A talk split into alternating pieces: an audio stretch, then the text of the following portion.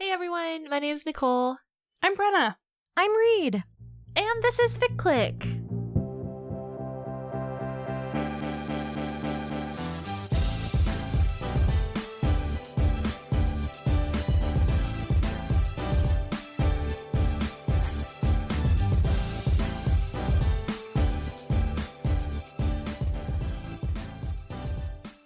This is a podcast where we talk about fan fiction. Each episode, each of the three of us brings a fic to discuss, and this week we are starting with Reed. Reed, what is your fic? This episode, I'm bringing chapter 7.5 by Eye on the Sparrow, a familiar author of the pod. It is for the fandom The Murderbot Diaries. There's no pairing, it's just Gen. Um, yeah, it's about Murderbot. I'm excited. Bren, what did you bring? I brought Psycho Pompeii by Eastling. Uh, this was a Yuletide fic from 2017. It is for the fandom Ancient Pompeii Graffiti. It's about journeys to the underworld and undying friendship. Nick, what did you bring? My fic for this episode is And a Partridge in a Pear Tree by AO3 user Strange Hunger. This fic is for Gideon the Ninth in the Locked Tomb series. Our pairing is Gideon slash Harrow, and a couple of the tags on this are literally everyone works in the same mall, and and I am the god of that mall. Incredible stuff. So, we thought for our intro this episode, we might go back to something that we've done at least once before, maybe twice, I can't remember, but was requested by Ficlets for us to explore further into this sort of tangential area, which is creating sonas um, around uh, a fic. So, this time we're actually doing kind of three similar but slightly different things for these fics. Um, we will be discussing what our mall sonas would be regarding next fic. Regarding my fic, we will be discussing bits of sort of written content that we would leave behind for uh, archaeologists to discover in the future and then potentially write fan fiction about. Um, and for Reed's fic, we will be discussing what TV show we would try and pitch to other bots in the way that Murderbot is always trying to get everyone around it to watch Sanctuary Moon. Media. I'm putting asterisk media. That's how I interpreted Okay. it. Yeah. Okay. Yeah, mine is also technically not a TV show, Guys, I thought it was supposed to be It's a TV show, Okay. but it's not a TV. Murder- I don't watch Murderbot TV. always Are you calls it, kidding like, me? media, I'm pretty sure. Yeah, but like it's a TV show. I could do a TV show. I mean, I have, okay, I've got options. I think it's just not called a TV show because like, we don't know if like televisions are still a thing in the Murderbot universe. Sure. It could be on like YouTube or something. I It's guess. just streamed, yeah. but it's it always talking definitely about like streaming it. a scripted drama show.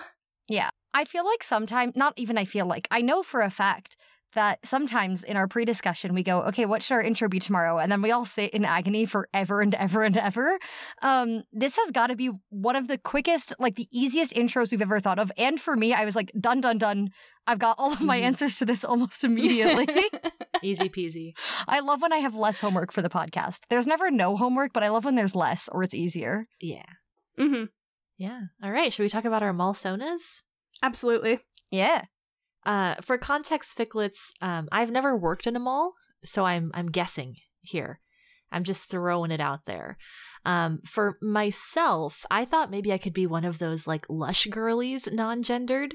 Um, not because I want to do what they do with like touching everyone's hands and stuff, but I want to be like the customer's favorite. I get fired quickly, but I would leave people alone. Mm. I also think, I don't know, I like things that smell nice. I use one of their shampoo bars pretty consistently, so I would get the little discount. Really, this is my like I would work there for a few months before letting getting let go, uh, because I'm bad at it. Mm. Malsona position. You'd have to be like really bad. Like most mall stores don't like fire people very quickly or easily, I feel like. I feel like the only guaranteed way to get fired is like to steal steal stuff or to like just not show up. Mm, I did go down like last year, two years ago now, a wild Tumblr rabbit hole around like what they call lifting. I know how to shoplift all kinds of things now. I have like a horrible knowledge. I get paranoid now when I walk into stores. I'm like, they're gonna think I'm stealing because I have a big bag. and I'm like, I'm not. Or like I'm distracted, or if I walk down the same aisle three times because I forgot what I was looking for, I'm like, ooh, I'm so suspicious right now. Yeah, my Malsona would just be based on I was gonna say historical fact. I guess yeah, just on my life. I guess. um like my lived experience, which is that I would work at the American Girl doll store. Um Mhm. yeah, that would be me. I this is funny to me because it's like I was sort of an American Girl doll kid in a way. I really like the Amer I like the surrounding American Girl media. I loved the American Girl books and I loved like the magazine. I had a subscription to it. I find dolls creepy and terrifying. Um so you know, two sides of a coin, I guess. um but that's where I would work. Uh I guess if they didn't have an American Girl store, I would work at insert redacted other place that I have worked and also still work for Oh, in a more about, like, corporate Build-A-Bear? sense. What about What? what? What about like Build a Bear? Oh. No, Brenna doesn't not. like Build a Bear. I wanted to Mm-mm. go to a Build a Bear with Brenna, and she said no. I have traumatic childhood memories from Girl Scouts going to Build a Bear. Oh, no. Okay, good to know. I don't like seeing. It just seeing. seems similar I don't to like American seeing Girl. the bears get made. Um, it's upsetting to me personally. I also like have a lot more of an emotional attachment to stuffed animals than dolls. So yeah, yeah, I don't that's know. true. Okay, understood. Yeah, um, we just said Mall Sona, um, and so I know that the spirit of it was like, what store would you work at? But I have to remain as true as possible. Reads like a shopper Um, or something. Well, so at the beginning of this year, I am not a Oh. shoplifter. Um, Sorry. let me know if you need tips. At the beginning of this year, I cosplayed the modern Mighty Nein with some friends. And after a very long day of photo shooting, when we were all cold and hungry, we went to um, like the equivalent of a Chipotle's. It's like a different, I think, more maybe more local chain, but same concept. But we Mhm. all went in full cosplay, including like many people had painted bodies. We're all with like whack costumes. I was one of the more normal people with my like really intense Yasha makeup, just because my skin wasn't Mhm. like purple. Um, Mhm. and I texted a couple different people. I was like, I never was like one of those like mall goth teens who like goes around in the like really intense outfits and just sort of like their thing is being like a mall goth. But that is the closest I've ever felt to it. Like sitting in public, like in the equivalent of a food court, people openly staring, being like, what on earth are these weirdos doing? And just being like, I'm having fun here. Um, so I think like retroactively, if I could go back to being a teen, my mall sona would be a, like a mall goth. okay, I I can accept that. I think. Yeah, yeah. Thank you. Very Harrowhark of you. Yeah, I was literally thinking the line where Gideon's like, "Oh, Harrow traded in her trip pants." Like that. That would be me. That would be my teen mall sona. Bren, you want to kick us off for your historical text fan fiction? Yeah. So I kind of forgot that we were picking them for ourselves and another person on the pod. So the one that I've chosen for host Nick um, is a message that was pinned in sort of like the main room of our the Discord server that the three of us have, um, which does say, "quote Oh God, oh God," said my doctor the last time he saw my lungs. Um, Nick having strong lungs is a vital part of Nick lore. Yeah. And also, I think this would be confusing and fascinating for people in the future. And like, I would really love it if this became something that people tried to like study medically and like examine Nick's life to see if they really had like stronger than usual lungs. Um, yeah, I think that would just be like really cool and fascinating. Mhm. For myself, I guess I will pick something. I was saying to Nick that I was just listening to a podcast that was like really making me think in sort of a depressing fashion about like journalistic writing and the things that are left behind and what we make out of those and like how we make them into like thesis statements of people's lives that were ended too young. Um Anyway, on that note, I'm going to choose something from my notes app called List of Cursed Things. I'm not going to read these aloud. Um, my co-hosts will know what some of them are. Um, but I'm not reading this. yeah, no, I'm familiar. I will read you one. One of them says Nalchemyk, qu- in, in, in, and then in parentheses SP question mark because I didn't know how we wanted to spell that. Um, Question mark. so yeah, the rest of it you don't you don't get access to. I'm sorry. In like 300 years, when someone discovers it, you can have access. Yeah, that's fine. Um, Yeah. Nice. Yeah, I okay, so I thought of an answer last night, but I have changed it since. Um y- Hmm. historians would have to discover this in like one of my like tweet my drafts images because I've never actually tweeted this. Um I have not actually that many drafts, but the ones that I had were fun to go back through. Um and the one I've landed on is season 22 of Survivor Boston Rob eradicates Jesus. I know that this is something that Nick Brenn and I made up when we were watching a season. I do not know what we meant at all. Nope. Already lost to the sands of time. Already lost to the sands of time. Um, okay, I'm cheating a little bit. I have two answers for Brenna. um, because I have m- the one that immediately came to mind, and then I have the one that felt better, but it's it's not exactly just Brenna. So the one that immediately came to mind is um, the entire reason that we made a personal Discord server in the first place was because there was an image like we had texted, and I was like, "This is so funny. I wish I could pin it and save it." And Nick made a Discord Mhm. for it, and it's um it's a screenshot of a Twitter DM that Brenna had sent uh, in September of 2016 that says, "Me throwing ravioli at your window, yelling little clouds, little clouds." I remember the That's a good context of this. yeah um so good. The the backup answer that i have that i think would maybe be more rich for historians to explore but it is it is brenna and i together um is link's wayward school for tiny lads um some of the Mm, best and most important lore that brenna and i have ever crafted um it's exactly what it sounds like it is just a school for um tiny lads that uh link from the legend of zelda runs um, and I'm not going to read you the full list of attendees because there are a lot of them, but maybe just to give you a snippet, we have um, Small Mario. He's a professor, uh, he's a guest lecturer, and he comes through the pipe, and that's how he gets into the Mhm. school.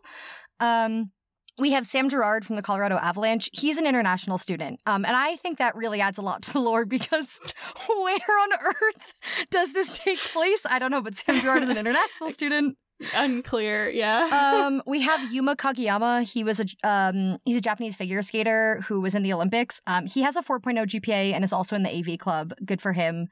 Um, the school is attended by a rich plethora of people, um, but they all must be Mhm. tiny lads, and I think that would be fun Yeah. for people to explore far into the future. Absolutely. Wow, great stuff, everyone. um, I will be sharing uh, a piece of text from Reed as well as one from myself. They have different tones. Um, for Reed, for future historians, I thought it would be nice to do kind of like a media synthesis, uh, like two different forms of media that Reed brought together so that they could do, like, you know, someone writing their thesis years from now could be like, oh my gosh, I never thought about the like overlap between these two pieces of media. So Reed texted uh, into a, a group chat somewhat recently. Um, niche text, but when I look at J Hope, I understand why Artagan choked Vax to death with his bare hands for fun. This, it's um, wow, uh, definitely a niche text. Um, if you, dear listener, understood that, it's actually really impressive if you didn't, you're going to be like this historian who finds it someday and has to track down uh, the references that are being made in this uh, emotional message. Uh, for myself, I have also gone into my notes app, um, and I have a piece of text that I wrote for our D and D campaign. Um, so I, for myself, for his- historians to know who I truly am, um, I'm submitting. Bear, you have a strange dream. You open your eyes in a structure made of ice. When you take in your surroundings more closely, you realize that the structure is like a crystalline castle. You're only sure it's ice because of how cold it is. You find that you're wearing what you went to sleep in and your feet are bare. You're in the throne room. Ahead of you, a massive ice throne sits imposingly. It's empty. You hear a voice boom through the space. Child of the air, it says, take your place. What do you do? So I, th- I think they'd like that. I I can't actually- believe you I'm picked sorry. that one and not like um the Ballad of Horse Girl, which includes the lines "she horse, she girl, she girl who horse," or like any of the like jacket covers, like uh, back covers for um the fake romance novels that you've now written into our campaign. well, I want them to know I'm serious. Okay. Or like when it's like, Kelna, you have a strange dream, and it's always the fucking ceramic cloud. I don't write those down. Yeah. um, Reed, I'm I was just thinking about like what else you could have chosen for me, Mm. and oh, so the many pinned, things. The pinned messages in the DM chat that you, me, and our friend Molly have, particularly this series of images. This is what I should have brought for myself. Actually, I'm so sorry. Maybe we can share that as a spoiler without context because it's not. Yeah, it can't be conveyed audibly. I don't think. Mhm. No, it- Yeah. but it makes me like cry tears of laughter. Also, if I scroll up one and then I screenshot, I'll screenshot two variations because it's Oh, just it's incredible. Um, I'm also yeah. crying. My backup for Reed was the uh, Filk of Jopping by Mm. Super M to make it about Reylo. oh yes, With lines like, You think you're a big boy with killing Snoke. Got him. Some of my best work. Yeah, but Yeah. I I performed it and it's on AO3 now, so it feels like it doesn't need further Yeah. memorializing. Very true. All right, should we talk about media that we would uh pitch if we were Murderbot? Uh, for context, in I'm the not series, sure we've told enough inside jokes No. to the Ficlets. two hour special of us telling inside jokes. Um, for context, in the series The Murderbot Diaries, sorry, I'm giving context for your thing, Reed. Go for it. Do you want to do it? Uh, d- you know what? No, Bren, you go for it. Okay. This sounds like the horror special script. Oh, do you want it? Oh, go ahead. For context, in the series The Murderbot Diaries, our titular character, Murderbot, really loves television. I'm calling it television, Murderbot calls it media, but it is like scripted dramas that are acted out, and I think it's our equivalent of TV. Um, Murderbot pitches this media often to other bots to try and get them to watch it, um, or like trades it as a sort of form of bot based currency where Murderbot wants a favor and the bots are like, well, what are you going to give me? Because bots don't really like need money and stuff. And Murderbot's always like stories slash media. So what would we use as like our what would we have in our archives to like show to other bots um to try and get them to do stuff for us or like we tell as like an engaging story. Um, 2001 show hosted by Anderson Cooper the Mole. Yeah. Right. I could also do the Netflix revival, but I feel like the OG is the most important Yeah. one. It's it's more on brand for you too. Yeah. Yeah, like I would talk about the mechanics of the mole and like how it works, and then run through, yeah, the story, trying to maintain the suspense of who the mole is until the very end, just like you, as the person watching the show, have that suspense maintained for you. Nice. I feel like see I'm torn because on the one hand, I feel like if I were in Murderbot instead of Murderbot, like the thing that would be my sanctuary moon would be Riverdale. Um Uh huh. but I don't always want to be so horribly on brand, so I'm going to pick Lost because I think Mm. Lost is like so engaging, so watchable. It has one of the best pilots that I've ever seen. People are incredibly divided in their opinions about the ending. Um, and it just like, especially if you're telling it out loud as a story, it does seem incredibly whack and convoluted, which I think captures the energy I want here. Yeah, my first thought was um hit TV show Survivor because at this point there are over 40 seasons of it and one of the things about Sanctuary Moon and like Murderbot's media in general is that Murderbot has like hundreds of hours worth of media to show. Um and there's just so much like every season is rife with like intricate plots you have people to root for. We love to see it. Um but that felt like one of those things where it's like all three of us really love Survivor so I was trying to figure out how I could be more on brand. And the second thing I thought of was um just a lot of hours of like let's plays or people doing playthroughs of video games. I am thinking notably about the time that I watched someone do um, 60 hours of a playthrough of Horizon Zero Dawn, a game that I cannot play because I don't own a PlayStation, but I wanted to know what was up. Um, and I did watch it at anywhere between like one to two times speed. Like it was not 60 hours raw per se, but it was still a lot of time. Anyway, I feel like I could find like playthroughs for games that I really enjoy and that I could share as media as a bot. Yeah, that's good. Are we human or are we dancer? Read?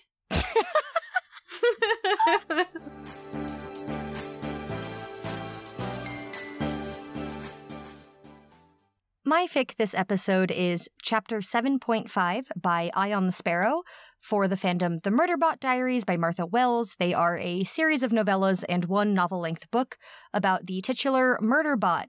We talked about one other Murderbot fic on the pod a little while ago. Brenna brought it. At the time, I had never read anything from Murderbot, and I liked the fic so much that I was like, I want to know what's up here. Um, so I have read slash listened to the first three novellas. Um, there's there are a couple more that I will get to at some point, I am sure.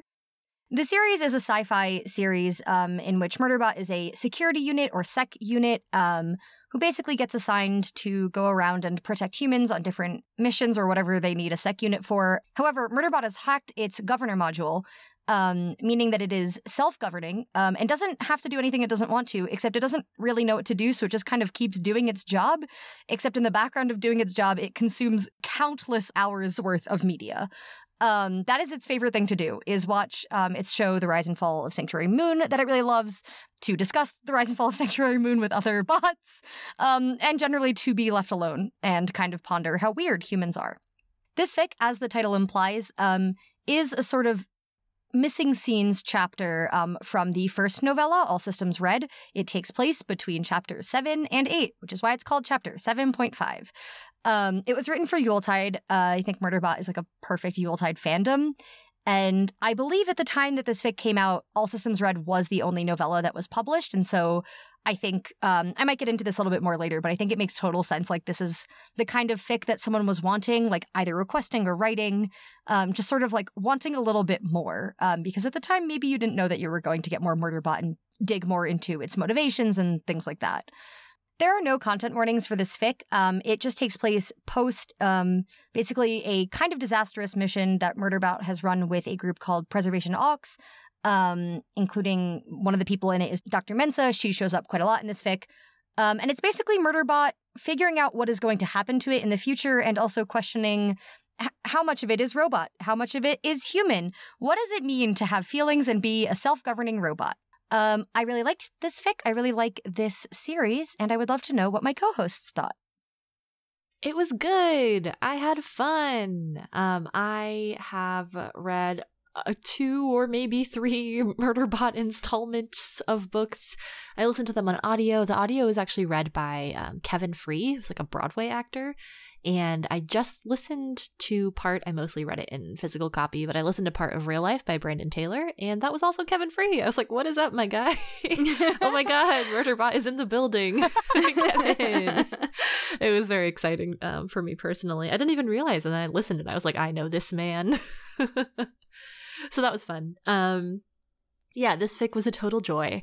I was saying during pre discussion, I always love a first person POV in a fic. I feel like it's such an automatic close the tab for a lot of people, and that's not at all the case for me. So I had fun with that. Um, I thought that it was really, really interesting framing. I'm sure we'll talk about that pretty soon here of like how this fic slotted in as a missing scene. I thought it was very clever um, and very creative, as we expect from Eye on the Sparrow. Not in a pressuring way, just in a like in a way that we know Ion that's the how Sparrow, they write. we have high expectations for everything you put out. and you care so much about our Better specific opinions.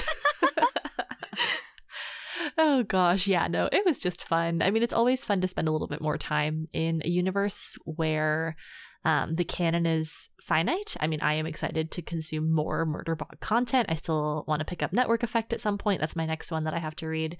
Um, but I think anytime when there's like one particular story that you really love and then you get more of that in a way that doesn't feel like overly contrived or like slow paced or anything, like what a joy. This just feels like such, I, I'm going to say that for I think all three of our picks. It just feels like such peak fan fiction and such peak like fic motivation to create the story. So I loved it. It was great. I'm excited to get more into the details of it. Yeah, I really had a good time with this. I love Murderbot. Um, I am so thankful to the multiple friends who like encouraged me to pick up this series in the first place because it's so up my alley and like immediately skyrocketed to be one of my favorite series of all time, I think. And there are multiple things that I love about the series that I think are reflected here in this fan fiction. So I'm just gonna say them and you can assume that they're both about this and about um Martha Wells's books. But I think the characters are just they both take from sort of sci-fi archetypes and yet feel wholly their own and super individual, which I really, really appreciate. Um, and I think that the pacing of the books is something that I really, really love. Like this fic does a very good job of emulating it, but recently I've been very frustrated at books for being too long. I keep picking up books that are just simply too long. Like they need to be edited down. I think honestly many books that I've read in the last couple months I would have given a higher star rating if someone had cut like 50 pages out of it.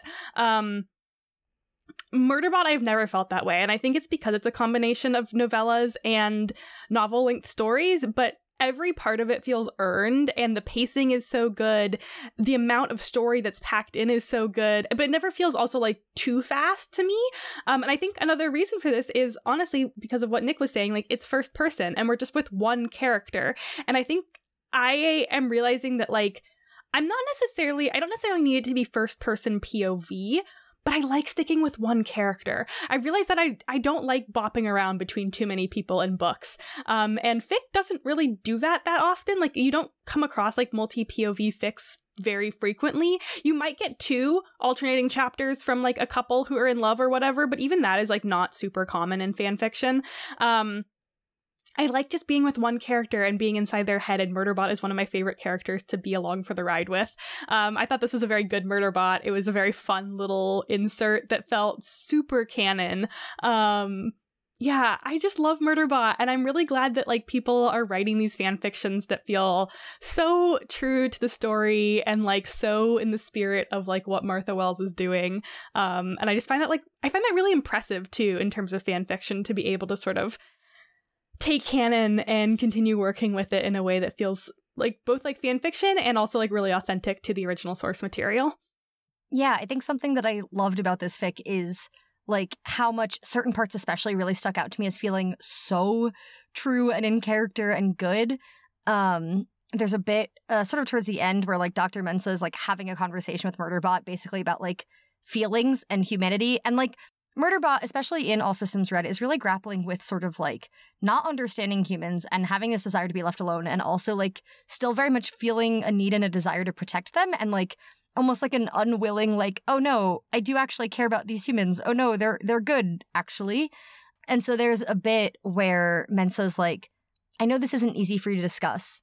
I loved her but we do need to discuss it i loved her slightly less which like made me audibly laugh and also i was like yeah absolutely i can see those being lines like from the novellas um i just like love how rooted in like the world and the story this was and like with that, I think because Murderbot is set in the sci-fi universe, you know, there's like specific terminology and like ways that sort of like bots interface with each other and like the way that tech works. And I feel like that all works so seamlessly in this fic.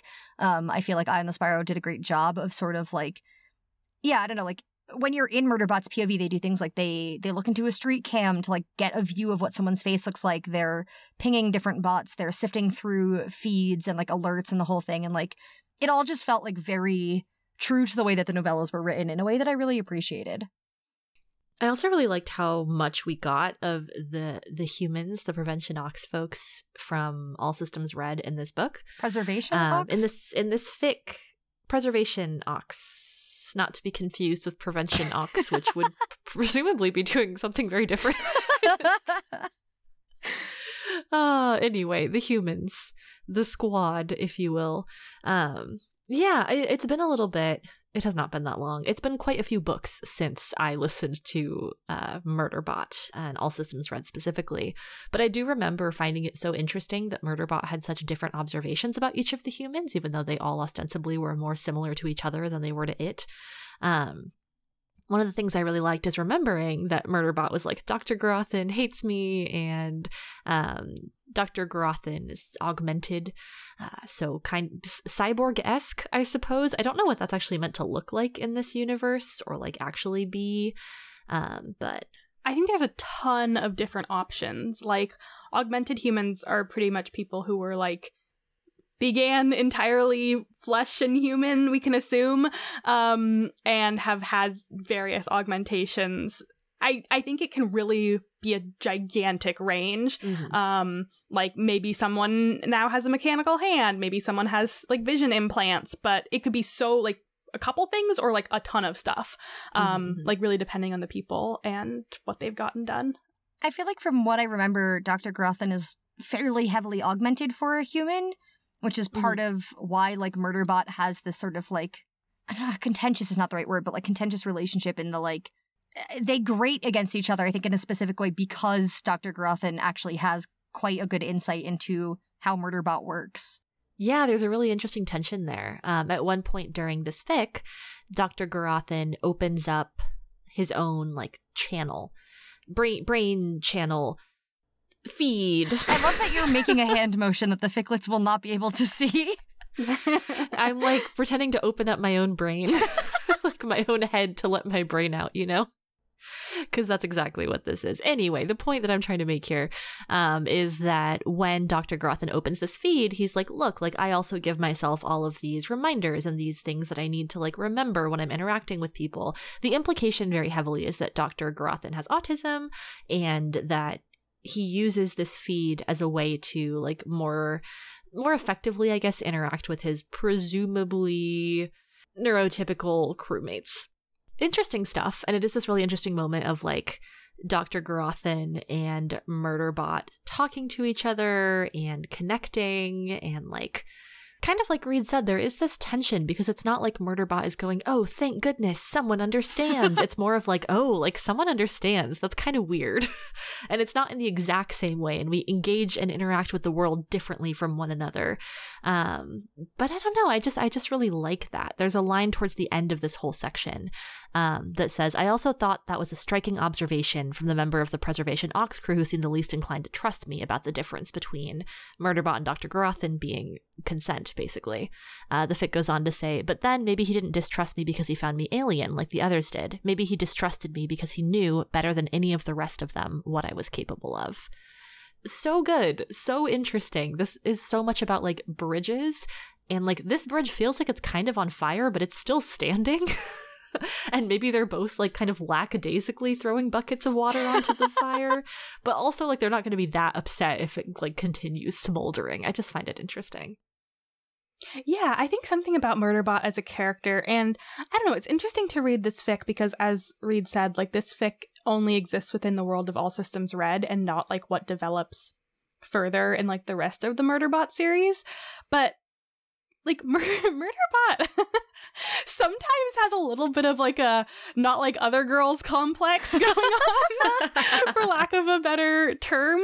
Um, in the way that like Murderbot thinks of itself as very unique from everyone else, and like in a lot of ways it is. Like i think it's very much not a like oh well i don't like these things. I'm different and like i'm trying to be different. It's literally just like a well, the closest other things are all of these other sec units, but I've like hacked my governor module, so I'm not like them anymore. And there's nothing else that I, like, I am like. I am just me existing over here and i kind of hate myself and that's why i call myself murderbot in my own head um and the, a couple times i've said that out loud to people they like freak out yeah because everyone else is like oh sec unit and murderbot's like murderbot um, so i think like anytime murderbot has these feelings of like sameness to something else, it like really freaks out about it.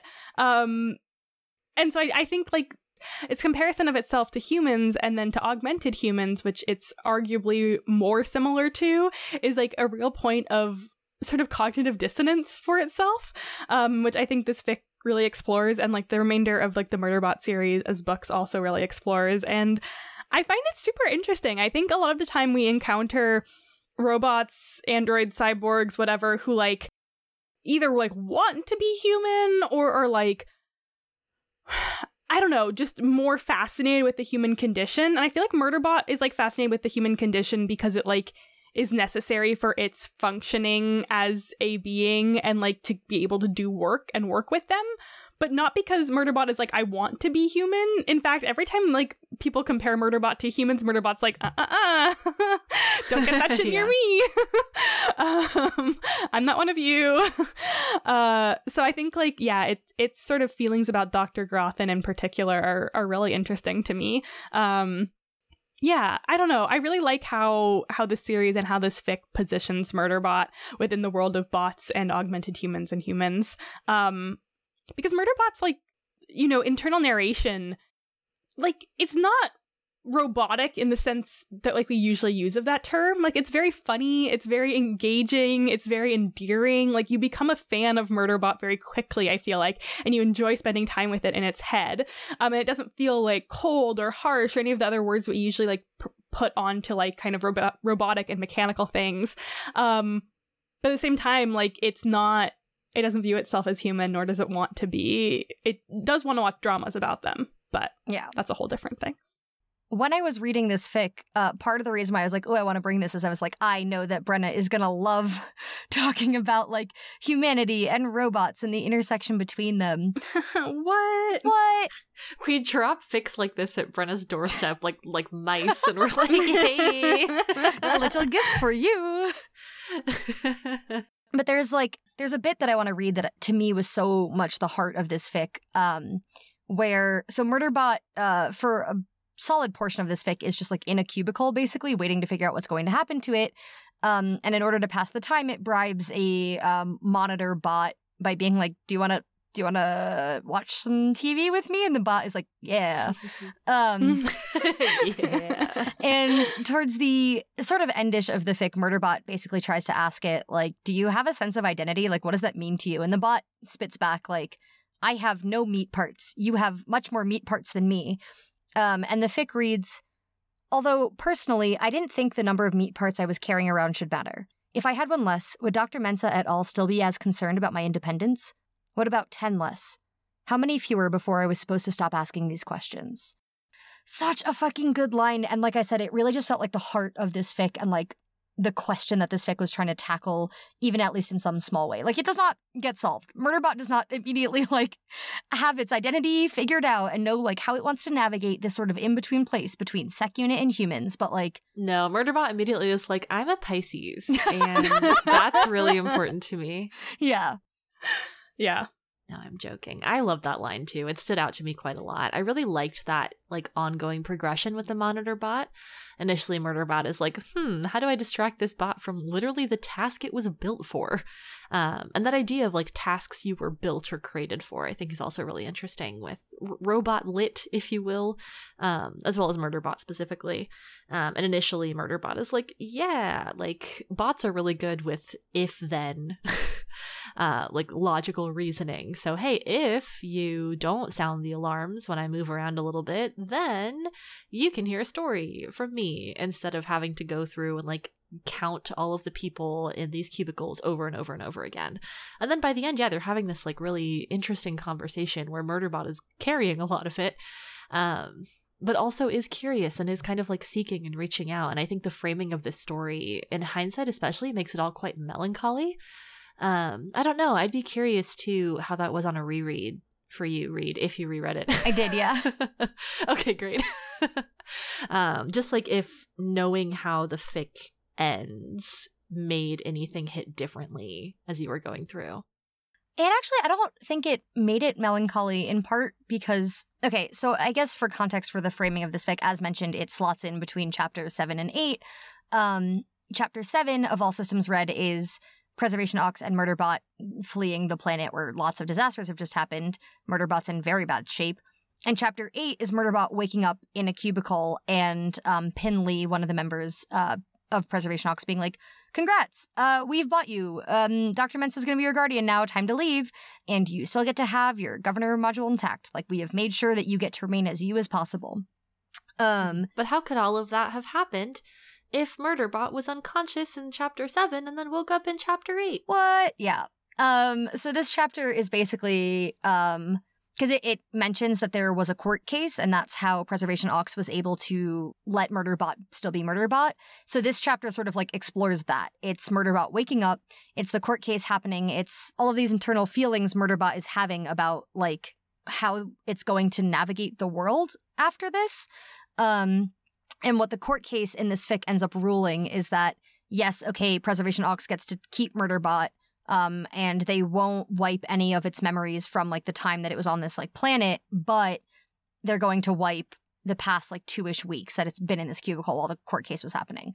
Um, which basically is how it wakes up in chapter eight, not having remembered that any of this happened.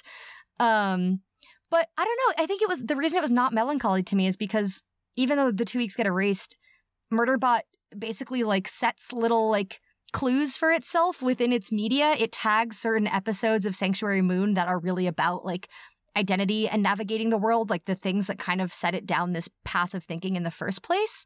Um, and it very much says to Dr. Mensah, like, if I had this line of thinking once before, I'll have it again, I'm sure. I don't know. I thought it was such a good way to end the fic, actually, because I think I don't know if it just ends and the memory was wiped, I'd be like, oh no, that feels unsatisfying. It feels like we've just gotten back to the start of the fic and what was all that for? But because it sort of has already thought about, well, what am I going to do when my memory is wiped and how can I sort of set myself down this path of, thinking again and maybe do it with slightly less angst or like a little bit more guidance from my past self. I found it kind of hopeful, actually. I really loved Murderbot's interactions with the other little monitor bot. Um, in general, I really love reading Murderbot's interactions with the other bots. I think probably more so than Murderbot's interactions with its humans in the books to a large extent.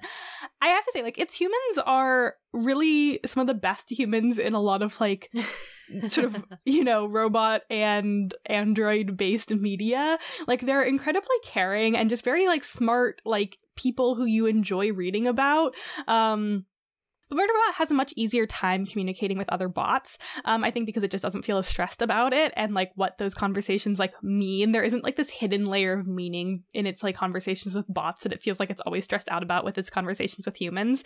Um, and you know, these conversations like really range in sort of complexity depending on like the other bot it's talking to and like what its memory processing is like and stuff um and like it's just what its capacity for conversation exists as um but this one was just like so cute and i feel like so indicative of like how Murderbot like approaches these things, which is often like, okay, well, I need this bot to like do me a favor, and I can get it from a bot better than I could get it from like a human or something. And like, honestly, bots are usually the ones doing these like relatively menial tasks that Murderbot like needs something from.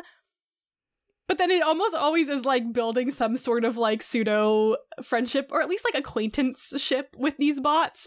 Um, and I don't know, I just find it like really charming, especially because Murderbot never goes in with this feeling of like, I need to liberate you from your job. Because honestly, like Murderbot likes its job. It's what it's really good at. And it's like satisfying to perform well at its functions. Um, it just also wants to be able to like watch TV and shit like while doing it, which like huge mood. um, so I don't know. I feel like I really like how much respect Murderbot has for the other bots too. It's never like I need to free you all because like you're enslaved in this horrible like system. It's very much just like treats it as other little beings and like yeah, what can it get out of them? But that's because like i know, it needs it needs stuff. Um, but I just always find those like interactions really endearing, and I thought this fic like did a really great job of introducing that sort of like little bot OC who was very charming. Yeah, totally, and it's very accurate to what happens later on um, in the Murderbot series, where mm-hmm. Murderbot continues to interact with more other bots, some of which have quite different functions to itself, some of which have different capabilities, different shapes. Um, it's just really, really cool. Yeah, and it is fun to see I think so much, I took a class on this in undergrad. So much robot media is focused on robots being like fixated on overturning and destroying humanity. And it's kind of nice to read a robot that's just kind of unbothered. like, yeah. all right, like I am a robot, you are people. I'm going to do my robot thing. Um, my murder bot thing, perhaps my sec unit thing. Like, I don't know. It, it's nice to get to read something that still has stakes and is still like interesting and engaging to read. And like Bren said, the novellas and such, and then this fic, I think all are like really the exact right length to tell the stories they're trying to tell. Um, but the greater conflict is not necessarily contrived or cliche or even like particularly easy to like predict like if i pick up network effect right now i haven't read the jacket i don't know what's in there oh yeah they're pretty contained stories. Um, so I'm excited to find out what goes on. Um, but I don't imagine it will be Murderbot being like, it is time to shrug off the yoke of humanity, fellow robots, let's go. yeah, so I think not only does this slot in well with the Murderbot series in terms of like linguistic choices and characterization choices, but also thematically in a way that I really appreciated because that's so often what we're looking for with fic, right? That we're finding those same themes that we appreciated in the source material, just more. I had so much fun with this conversation. I had so much fun with this fic. Um, it really is making me want to I also don't know actually if I'm on three or four in the series, but it's making me want to return to Murderbot. Um, my pitch for you, if you are someone listening to this who has not consumed any of the Murderbot series, is that I have just looked it up on Libby, and All Systems Red is only three hours. Like they're short, they're novellas. Um, they are absolutely delightful. And if you get into the Murderbot series, you too could be reading prime fan fiction like this one by AO3 user Eye on the Sparrow. Um, so you should come join us in our little corner where we love Murderbot. Both these stories are about contract issues. Amen, Brenna. Tell us about your faith.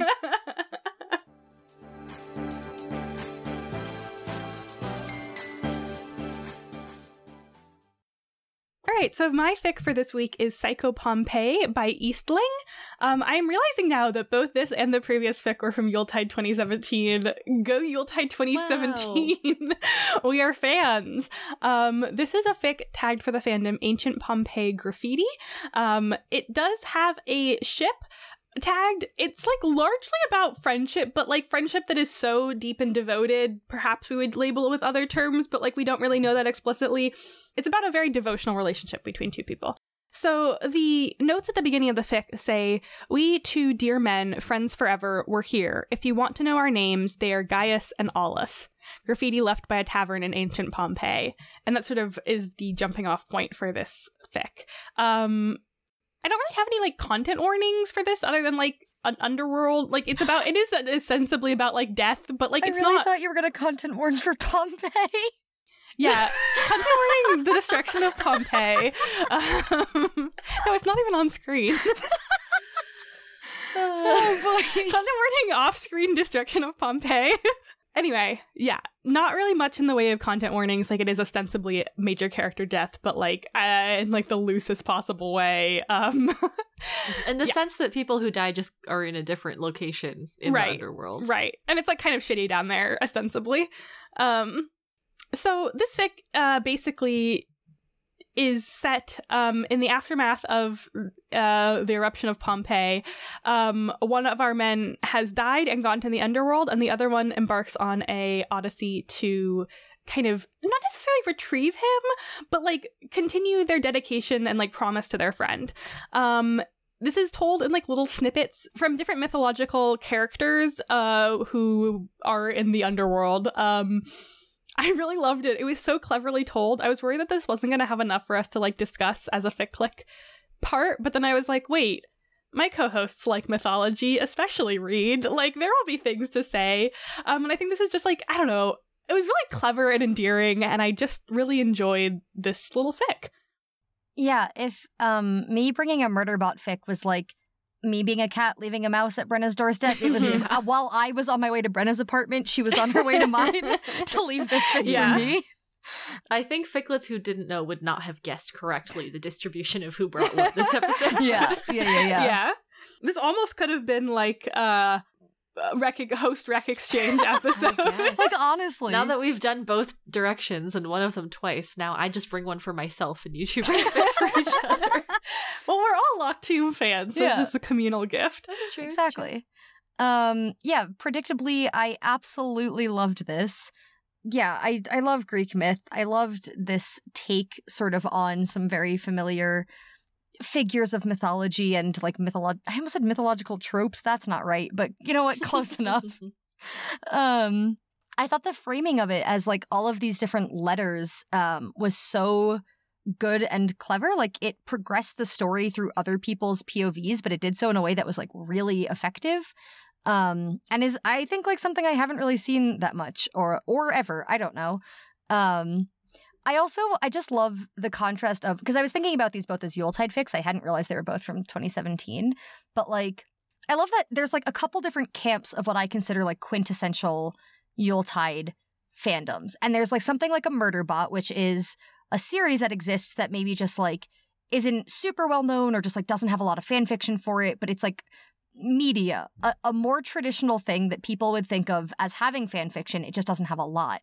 And then you have this ancient Pompeii graffiti. Yeah. And it's like, is this a fandom? I don't know, but there are at least two people in the world who are on AO3 who wanted a story about it. And I love that so much. Um, like I sort of love the contrast of these two as both being Yuletide stories. Uh, yeah, just like really had such a good time with this one, and I'm excited to talk about our good friends Gaius and Aulus. Hell yeah. Um, this fic was a blast. No volcano pun intended. Um, I really. Brenna's face says skepticism on if the no pun intended Yeah. is truthful. I'm sorry, I lied. It was intended. I yeah, thought it was funny. I thought so. it's kind of funny. Um, yeah, it was so fun. It was so good. Uh, this is a very short fic. It's like under 2K. Um, I would, I think any of you could read this Ficlets. I'm speaking to you directly. You, you certainly don't need context on like the scrap of text that this is based on. Having a little bit of Greek mythology knowledge would certainly help. It's not hard to look up. There was a point where I was like, "Who? What does this name go to again?" Found it very easily. Um, yeah, would wreck this is such like a hmm It's not quite epistolary. Um, it is another kind of first person POV fic, so everyone is hyped about that. Great episode for me specifically, um, someone who enjoys this. I think the so the format is basically like each section or each scene of the fic is a recounting of the character who encountered our protagonist at that point in his journey through the underworld. And I think that this could have very easily been kind of a slog.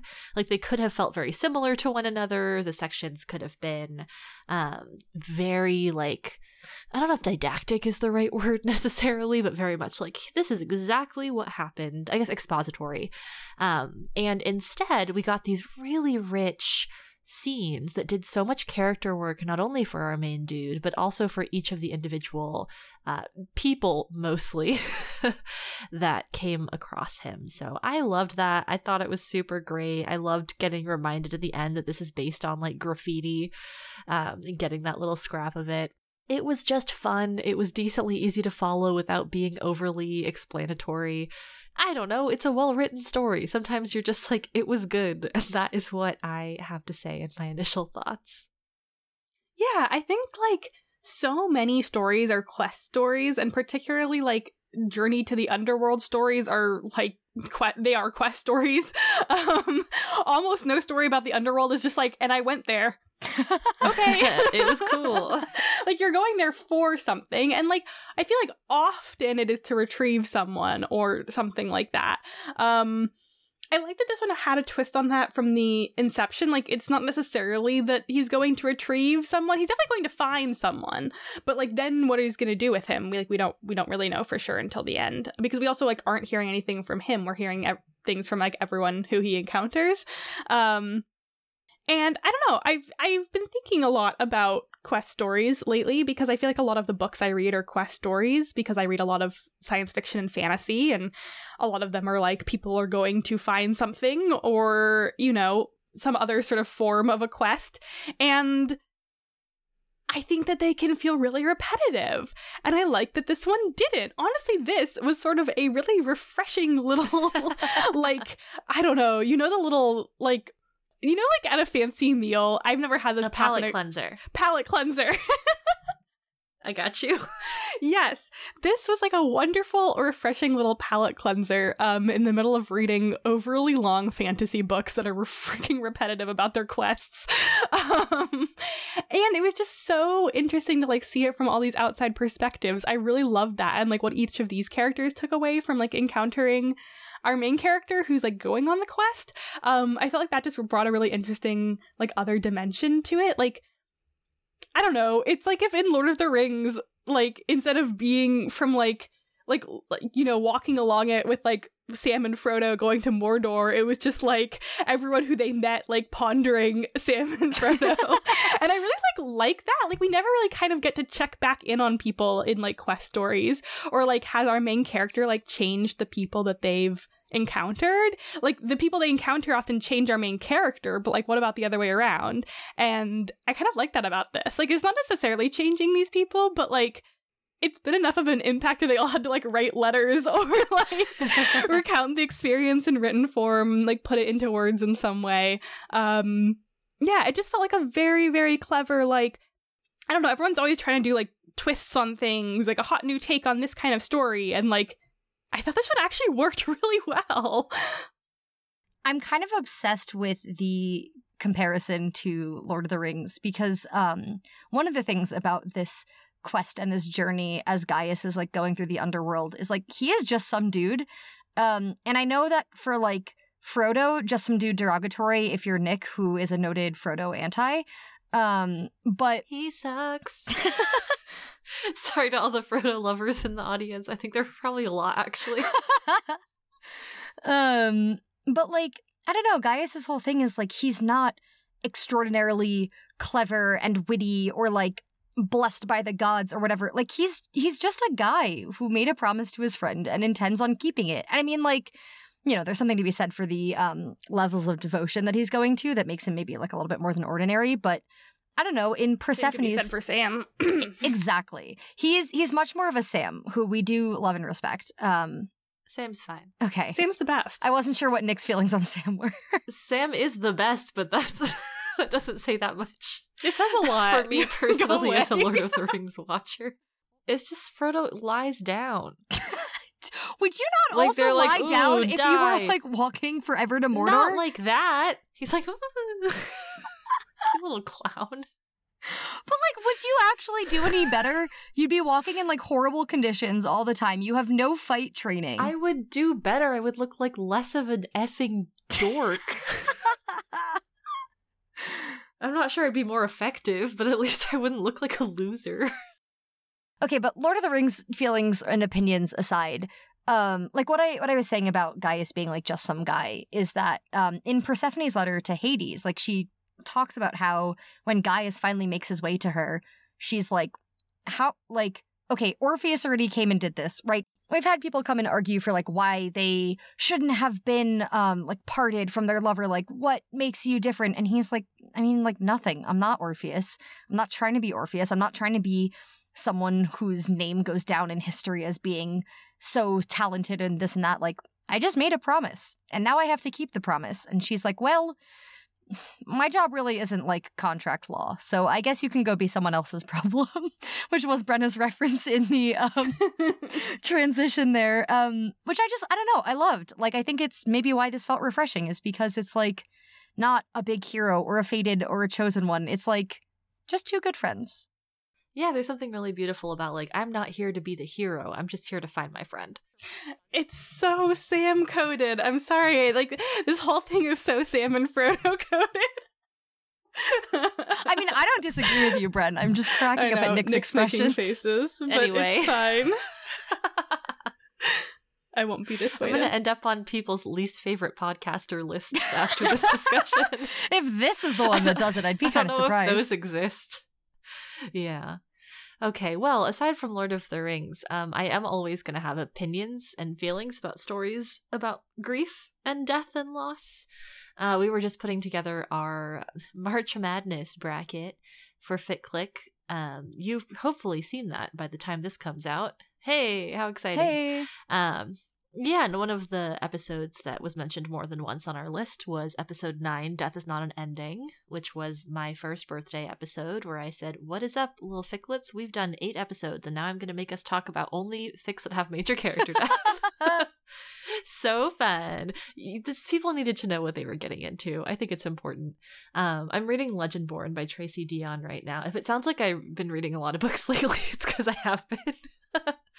um, but in Legendborn, before the book starts, um, our main character Bree's mother dies. Uh, very, very, very soon before the book starts. Um, and I have been reading a lot of books that have some kind of death right before the story, generally. Uh, recently, it's been an interesting trend. And I was thinking earlier about how, like, I feel like most stories are about grief to some degree, but then the ones that are, like, explicitly about grief are actually about love. And I really am feeling that with this particular fic, how it's like we're meant to be grieving, but at the same time, that grief is what is driving Gaius to come all the way down and be like, What's up? Uh, my friend is down here and I told him we'd be together forever, so sorry for the inconvenience, but I gotta get down there. Um, and he does, and he he's clever and smart, but this is not a fic about somebody outsmarting everyone or outplaying them or outlasting or outwinning. Sorry, my little survivor. I know, literally. Um, yeah. Um, it's just about this like enduring love that is very simple at its core. It's just like I love my friend, and I think that's like really beautiful. Actually, how did 1.8k make me this emotional about the power of friendship? We don't know. Uh, well, we do a little bit because we all read it, but yeah, I don't know. I just think there's something really meaningful in that and it's a theme that I've seen come up in so many different stories and it always hits me just a little bit differently depending on the framing. I mean, I would say that this is somewhat a story about outsmarting. Um, Yeah. like, he does get through each of these sort of encounters that are moments at which he should be stopped from proceeding along his journey by kind of outsmarting certain characters. I mean, not all of them. Like, the encounter that he has with Sisyphus and Tantalus, like, is very much just like, yeah, we liked this dude. We're rooting for him. Hell yeah, stick it to the man. Literally, they were like, he he gave us a rest. He gave us some like food and water and a break from rolling this goddamn boulder up the hill. And we knew that he was doing these things just so he could get by. And like, that's fine. We liked it. Yeah, and we loved it. yeah, the end is like, even if we never escape, we've decided that we're quite all right with this fellow getting his friend back. Like, hell yeah.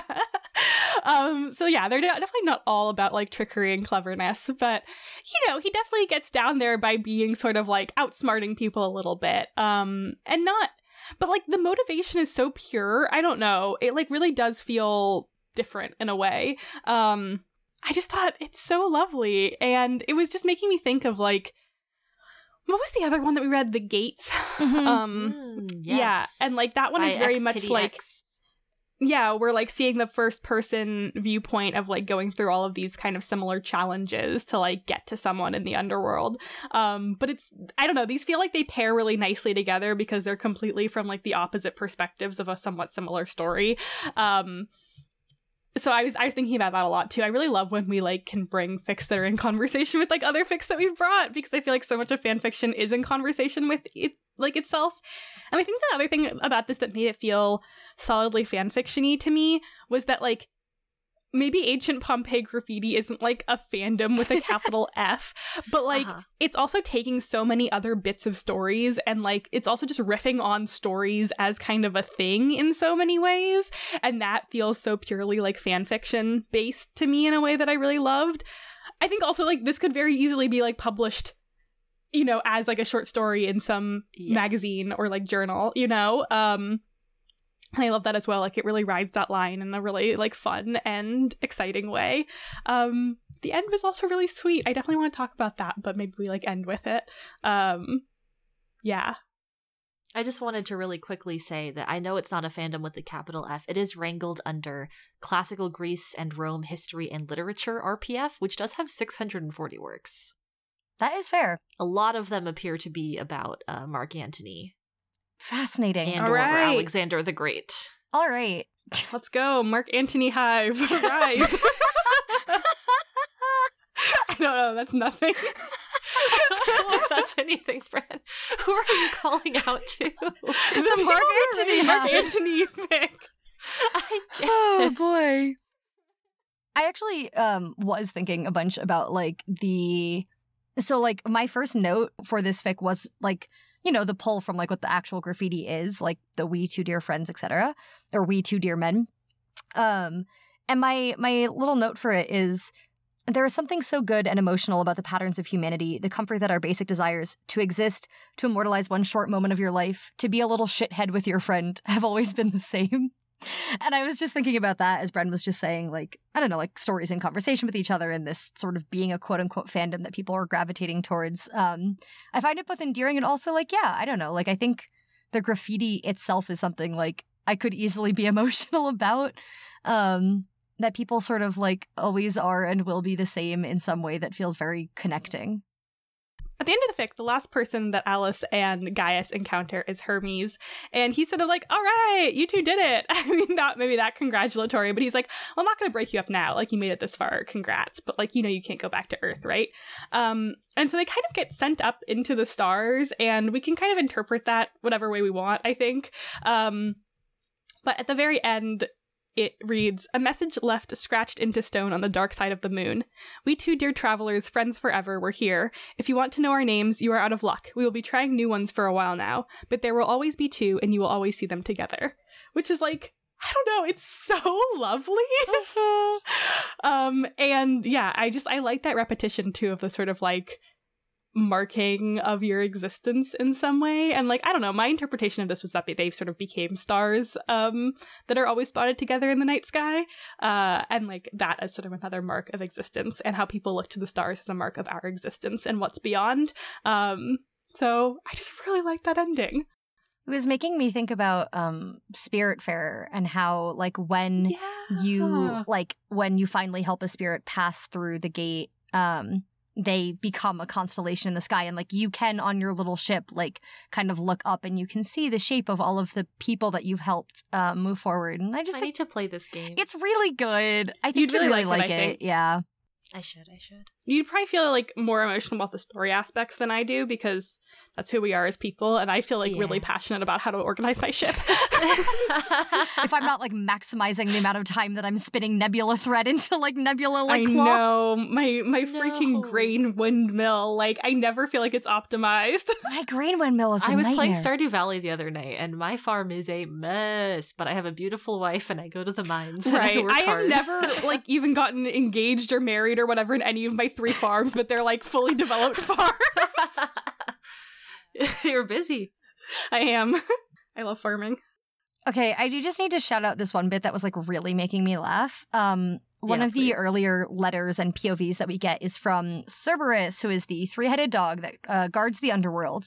And the way that it's framed is um, the account of Cerberus as later translated by Hermes of infinite language, which is such a lovely and eloquent way of saying that Hermes casts speak with animals, um, and then was chilling with a dog like for a tongues. bit. Yeah. I don't know. That bit in particular was just like really cracking me up that it seems like so like, ooh, look at this account. And it's like, you're talking to a dog. You're giving us a dog's letter. And that's very funny. It's cute. Can I read a tiny bit from Cerberus's section? Please. Yeah just just the very last bit. Um he said he admired my loyalty and asked me what i would do if my master and mistress were in danger taken away from me. While i was thinking about that he slipped on by. My lord and lady please i've been a good boy. I'm sorry i let a living man into your realm but he smelled like faith and devotion which is like so good it's such a really like clever poetic little twist at the end when the rest of it is like he said i was a good boy i ran over to lick him before i dismembered him and he threw a ball Yeah. it's great Right, so this was actually like a really gentle and lovely journey through the underworld along with our characters Gaius and Aulus from ancient Pompeii. Um, I would invite you to take this journey with them as well. It's such an endearing fic that I think is also very thought provoking, especially if you like kind of quest and myth stories, especially if you were maybe like an ancient Greece slash Rome slash myth kid. um, yeah, I just really love this. I thought it was incredibly clever from AO3 user Eastling. Brenna's fic is a really lovely musing about death. In Nick's fic, Gideon frequently wishes for death because she's kind of tired of her mall job working at Spencer's. Nick?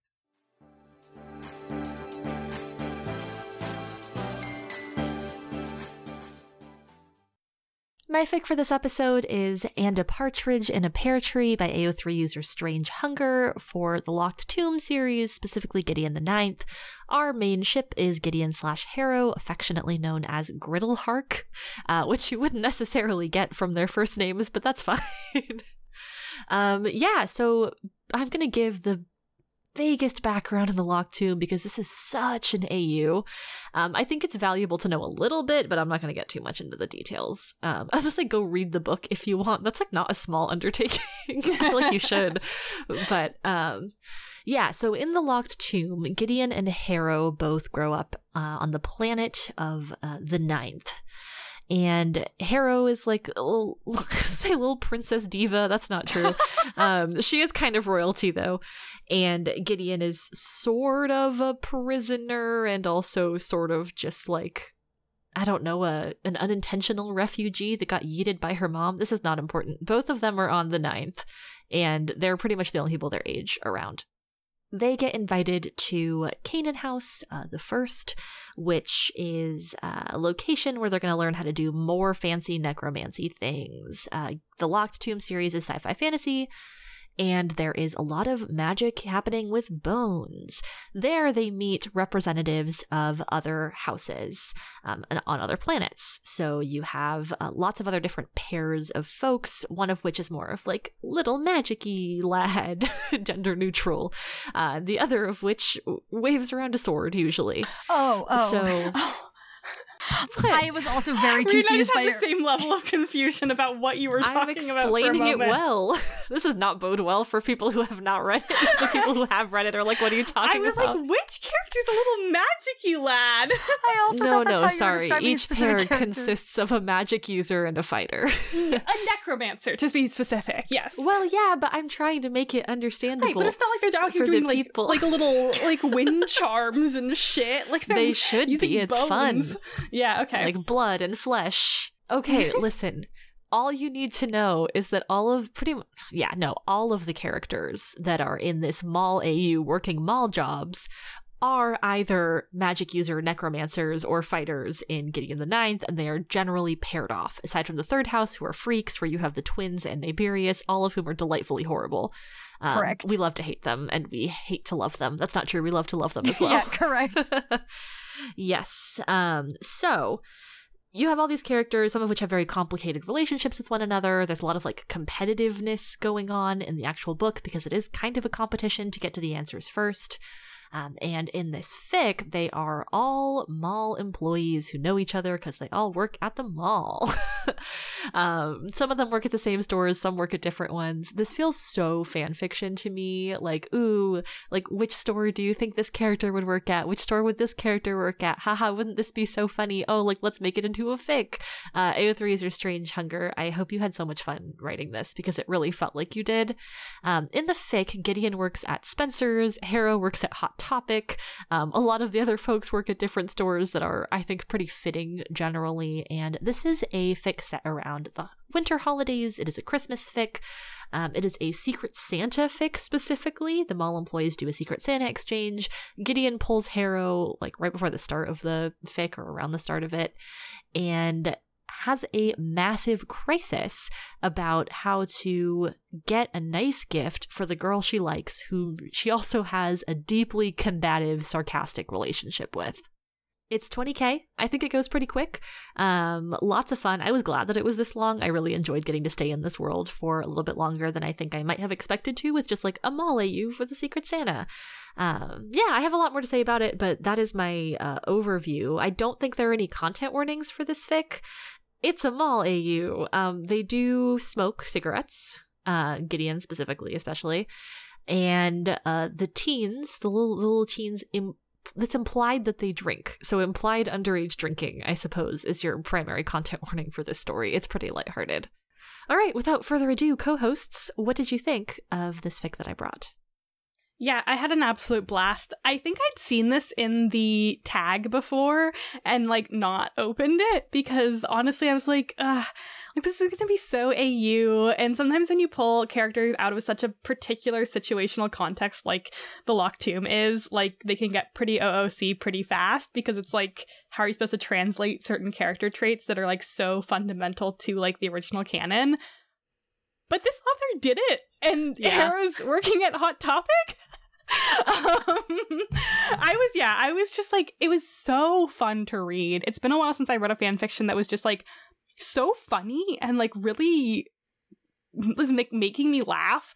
Um and yet also like felt very amazingly true to character um in like a wildly different context it's also been a really long time since I read a Mall AU. I think any that I read were probably in the first couple years of me being in fandom, and I don't think I've read one since. So, yeah, it was just like a fun thing to kind of revisit. I feel like probably similarly to you two, the mall that they work at is very clearly in my head the mall that I grew up going to. Uh-huh. Um, which is like funny because I've like organized things in a very particular way. I was gonna say, which is funny because we all grew up in um, different locations too. So the fact that we all are so Oh, yeah. easily able to map onto the experience, I think, really says something. Yeah, and like not all of these stores that are listed in this uh fic were at the mall that I grew up going to, but Hot Topic was. So that's like the central point in my brain and then everything is mapped around it. Um Yeah, this was really funny and I had the best time. Um yeah, I, I like we'll get more into it as we go along. Yeah, just surprisingly wonderful. Yeah, I would like to quickly note that at the mall I grew up near, uh, the Spencer's was directly across from the pretzel place. so Mm, I've been having a fun mm. time thinking about that. There was I don't think there was a Spencer's at mine. Um Forever 21 was directly across from Hot Topic, so I've been making that into a Spencer's in my head. That'll do. Yeah, just echoing all of this. This was such a delightful and funny fic. Yeah, I also was very pleasantly surprised by how in character they were. Like, they felt so familiar and good in this like whack and unfamiliar setting for them.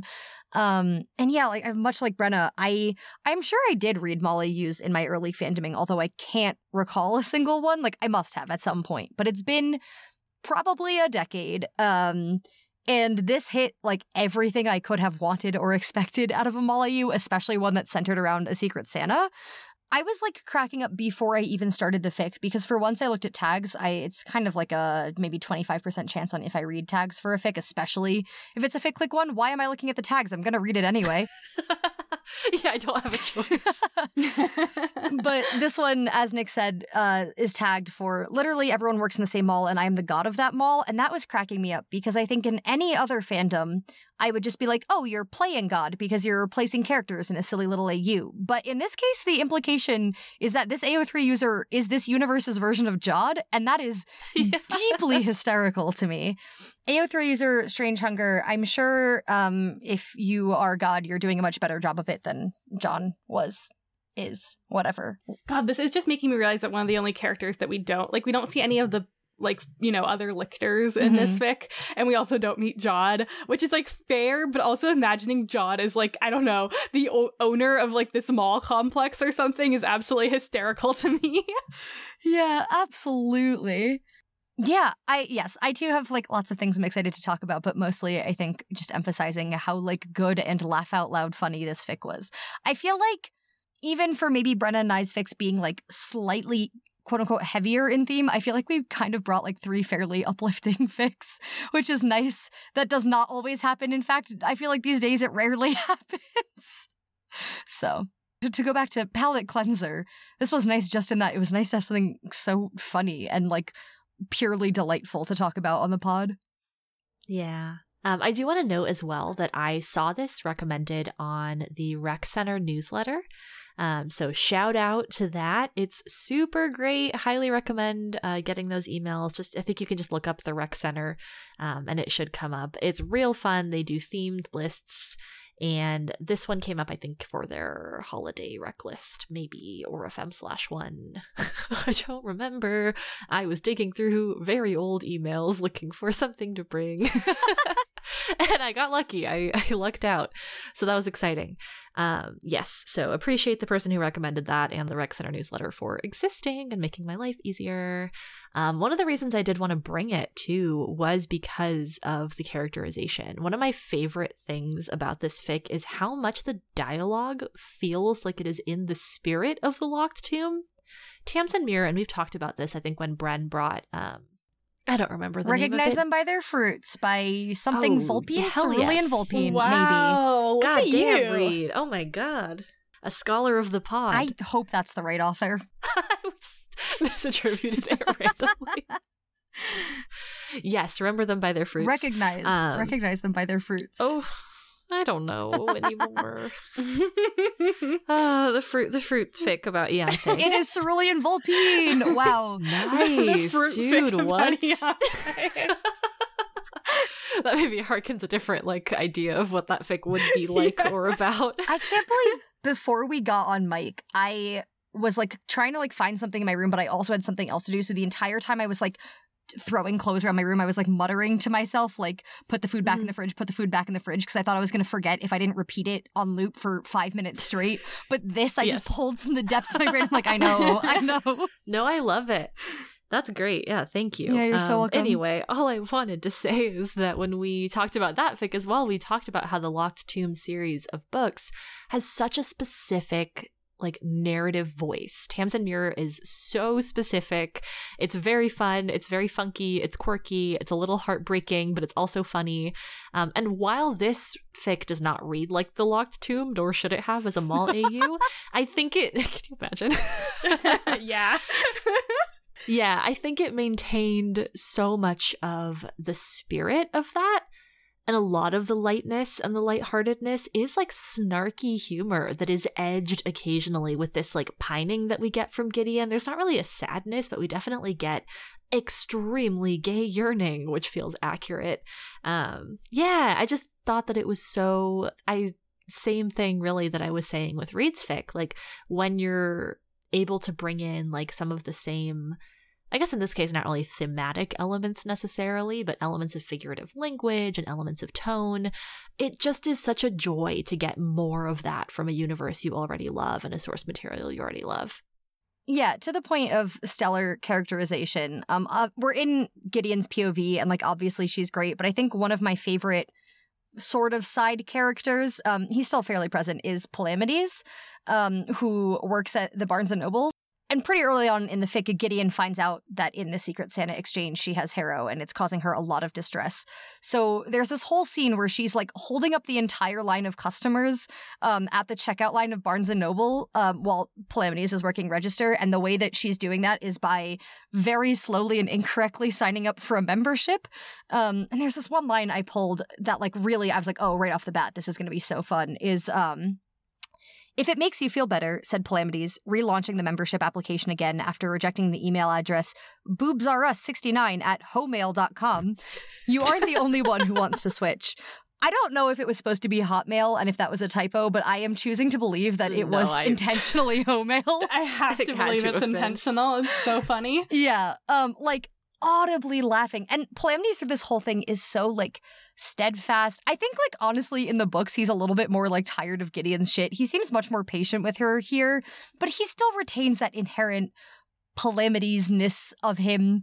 Um, there's the pining for Dulcinea happening in the background, which you find out because Gideon's flirting with her. Like, it's so good. It is so good. The fact that, like, the dynamics of the relationships remain so much the same. Every single thing about Coronabeth in this fic 100 out of 10, perfect, no notes. Impeccably done.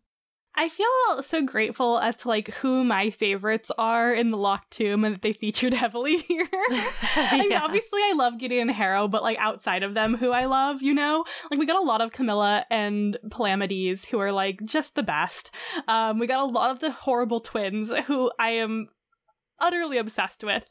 Um, if you had asked me early on in my reading of Gideon when they get to Canaan House and you meet everyone else, if I would be this obsessed with the Ianthe, you would I would have been like, no, you're fucking crazy. And now I'm like, I love her. She is Yeah. sickening and horrible and wretched, and I'm obsessed with her. Yeah. um, she cracked me up here. I yeah, I was everyone was so funny. Like it really took the humor of the Locked Tomb books and just like brought that to the forefront because there's nothing like terrible happening to these people. Um I feel like in the books it's usually like some really funny quippy lines mixed in with like just gut wrenching like horrors and grief. Um and in this one it's like they have to buy secret Santa presents. Yeah, so a lot of this fic, like plot wise, is that Gideon has to get a secret Santa gift for Harrow, is struggling, and has gone to literally everyone she knows for advice. Some people Who give are terrible also advice. in the Secret Santa. right. Some Yeah. people give her genuinely good advice. She takes none of it. And proceeds to like make a disaster um of her life. So that feels appropriate to Gideon. Um gotta love her. Uh what a mess. My wreck of a girl.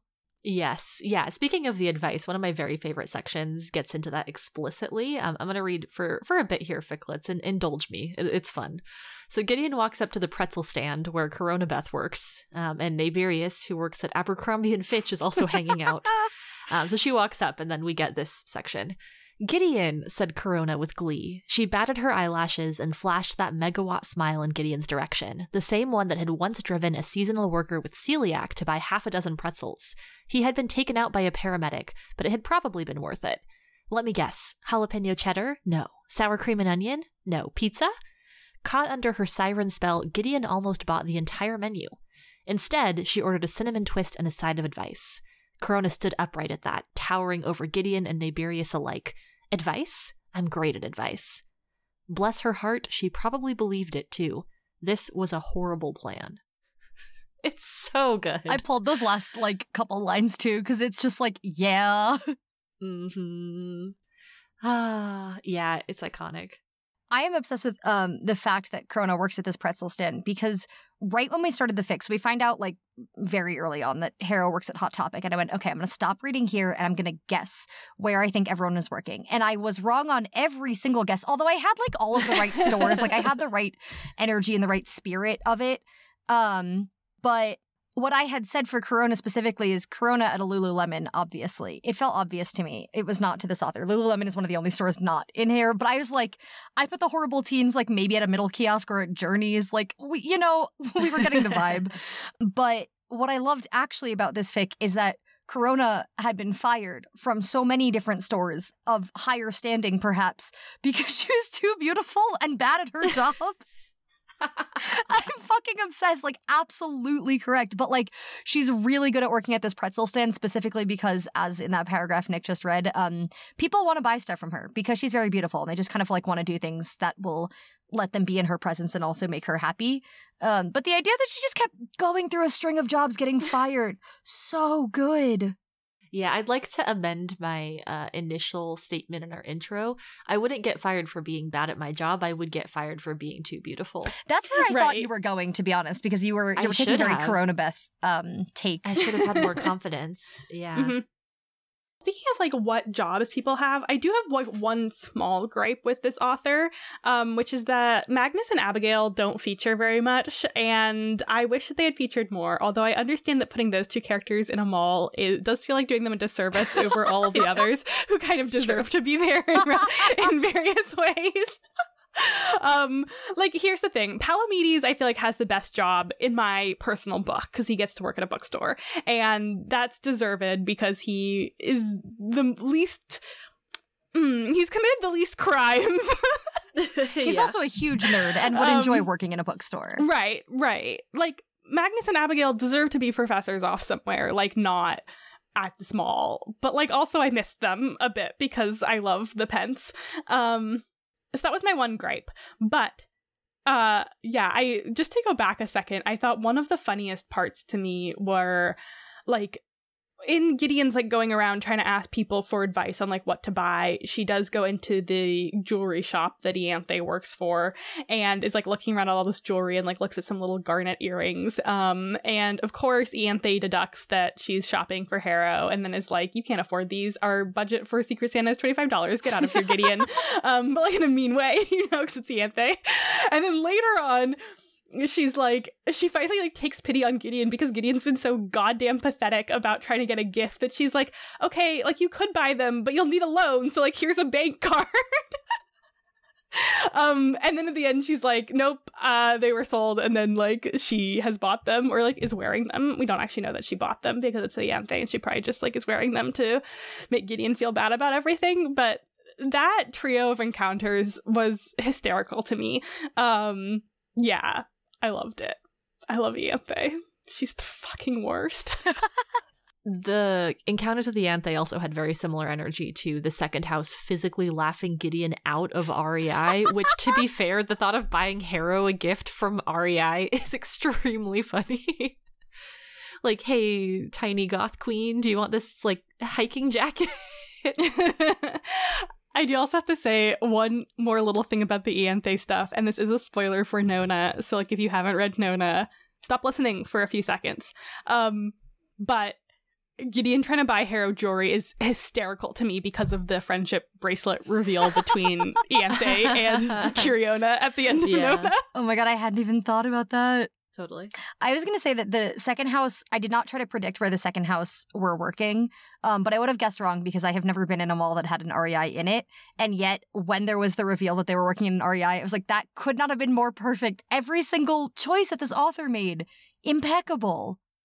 So, after all of this agonizing that Gideon does, the advice that she asks for and does not take, the stores that she visits, the amount of times she like groans sadly as she's trying to figure out what to do, the Secret Santa party does eventually come, and we do not know uh, what Gideon has gotten for Harrow. We just know that they're about to do the reveals. I want side note: Harrow was wearing a Santa hat that says "Bah Humbug" on it, and I could not be more obsessed with that. What a cute little fashion choice! Someone gave it to her, and I'm obsessed. They're so right too. Um, right, so they they go around in a circle and they start talking about who their secret Santas were. And by the time Gideon is the last person, so by the time we get most of the way around the circle, Harrow seems to have figured it out. She's like, oh, okay, my secret Santa must have been Gideon. And before Gideon is even given the opportunity to be like, and I had Harrow, Harrow has left the room. So we're like, uh oh, like what did Gideon get her that made her mad or upset? Um, is the one that asks, wow, what did you get her? Which feels right for him and his pompous asshole energy. So Gideon goes and follows Harrow and is like, Girl, I love you. That's not true. She's like, Hey, sorry about that. so I'm just editorializing. Sorry, Strange Hunger. she finds Harrow out on the fire escape where they have both spent quite a bit of time together in the past, different parties. And eventually we learn that Gideon did not get Harrow anything. Um, I had expected this, I think, by this point. That made it no less like impactful or satisfying to get to that moment. Like, you know, Gideon's been having such a hard time. You think, or you would feel that in her POV, if she figured it out, you would be like, haha, she got a great gift. So knowing that she didn't, tough. And Harrow, of course, is like, I thought you might care about me just a tiny bit more than that. It's a very awkward conversation in a way that felt very realistic and like grounded in their characters. Neither of them is going to be like, and I love you and I'm weeping about it. Are you sure they didn't go, I love you, girl? I love you, girl. no, um, that's not how it happened. Ay, ay. Um, yeah, so Gideon's like, I didn't know what to get you, et cetera, et cetera. And eventually is like, I cared too much about you, and that was why I couldn't get you anything. Um, so sorry.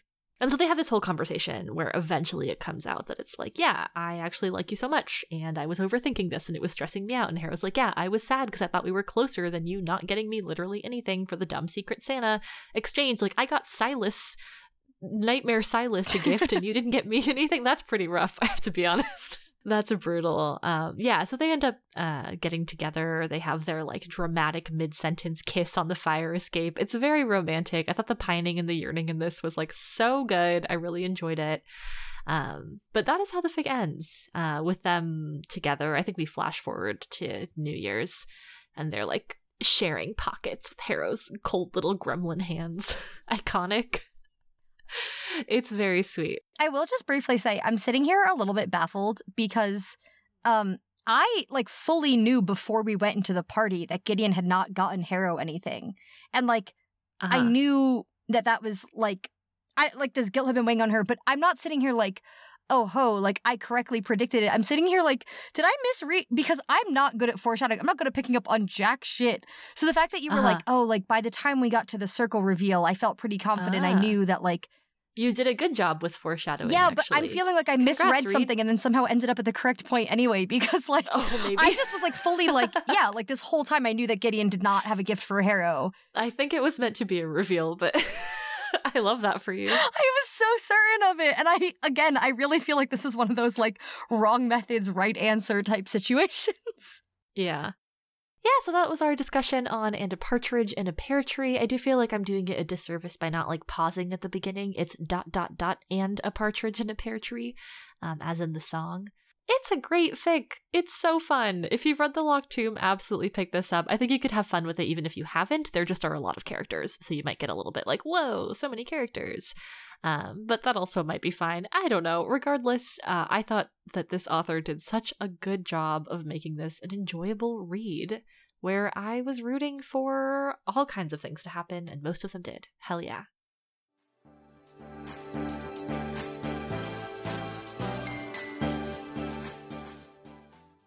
Thank you so much for listening to this episode of Fic Click. If you enjoyed it, there are so many ways that you can get more Fic Click in your life. Maybe you just finished our whole backlog. What a shame. We'll make more episodes in the future, but you can also get involved with the community. We are on Twitter at FicClick.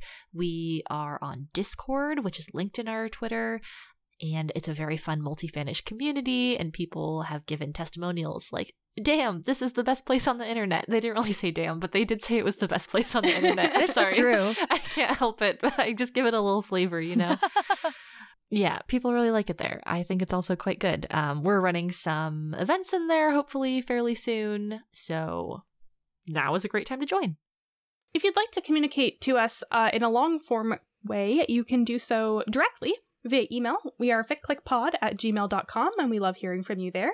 You can also do so in a more roundabout way by leaving us a review on a podcast hosting site, which we will see, but other people will also see it. Yay! Which might encourage Yay. them to listen to the podcast.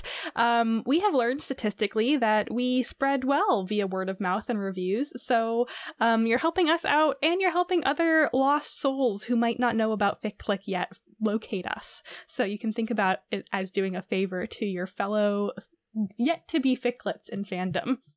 Brian, I don't know why, but something about the phrasing of "we spread well" made me think about us as like a peanut butter and jelly sandwich. oh, Ficlick is a condiment. I love I love peanut butter. I do know that you love peanut butter and also a PB and J sandwich, so it's not a bad comparison. Yeah much like peanut butter and jelly are a perfect combination pairing, you know what else is perfect? You and our merch. I don't know why I'm pitching this section like it's a transition, but here we are, Ficlets. Um, we do have lovely merch that you can peruse and perhaps purchase for yourself. Um, it's on our Redbubble, which is linked on our Twitter. Or if you would just like to support the pod, throw a couple dollars our way. Um, we do have a Ko-Fi, and all of that money goes just directly back into the pod hosting costs, etc. I hope people know that by that we mean like audio hosting online and not like the costs of us hosting the show. We don't like have a salary. Oh my god. No, this is an unpaid part-time job. Truly. Mm-hmm. As we mentioned somewhere in this episode, I think towards the beginning, but quite frankly, I don't know, um, we are currently running March Madness on our Twitter. At this point, I don't know exactly where we are in our brackets, um, but I imagine fairly close to the ending. So if you would like to get in on it, do so now. It is basically us um, letting you, the Ficlets, decide what is the best Ficlick episode that currently exists. Um, we started with 32 episodes that we three hosts picked. Um, and by this point, there have now been a number of polls that have gone up on our Twitter, um, and you all hopefully have voted for. I'm going to be really sad if I'm listening back to this editing and like we have like no votes or only like two votes in the polls. So um, it's like three votes and it's us. yeah. Um, hopefully, people have been participating and enjoying. I don't know. Um, but I think at this point there will still be a couple polls left. So if you haven't joined in on the fun, you still can. Our next episode comes out on March 24th, and it's gonna be sexy. Reed, what's your fic for that episode? Ooh, I, that was a, a bad transition it for is? my pick, specifically. oh Oh no. Sorry, go me to try that again. Our next episode comes out on March 24th, and it is not gonna be sexy. Reed, what fic are you bringing? Uh, Ficlets, I'll let you decide whether you think this fic is sexy or not sexy if you read it ahead of time. Um, although sexy is not really the word I'd apply to it. However, the fic that I am bringing is The Love Stories We Share Around Starfires by Distressed Gremlin. It is for the fandom Formula One, but it is an AU. It is specifically an apocalypse AU. It's road trips at the end of the world. The pairing is one boy that I do know, Pierre Gasly, and I'm so sorry, I'm going to butcher this name. He's written the fic as Danny, but uh, the full name appears to be Daniel Kvyat. I'm going to look up the pronunciation before we record next episode, but for now, that's what you get. Um, I am very excited to talk about this fic. Brenna, what are you bringing? My pick for next episode is Any Greenness is Deeper Than Anyone Knows by Desdemona Kalos. Uh, this is a gen fic for Over the Garden Wall, and it sort of explores an alternate ending to the series. Nick, what are you bringing? My fic for next episode is You Can Change Right Next to Me by Simon Lorden. And this is a fic for the fandom Jolene, Dolly Parton song. Uh, our main relationship is Jolene and narrator, and there's also a side pairing of Jolene slash man. Ficlets, I'm late for my shift. I gotta go. Bye. Ficlets, I just spent the past couple days with my co hosts consuming a lot of media, specifically Formula One's Drive to Survive. I'm excited to potentially consume lots more media in the upcoming days as well, in the spirit of Murderbot. Bye! Ficlets, I don't want a journey to the underworld. Bye!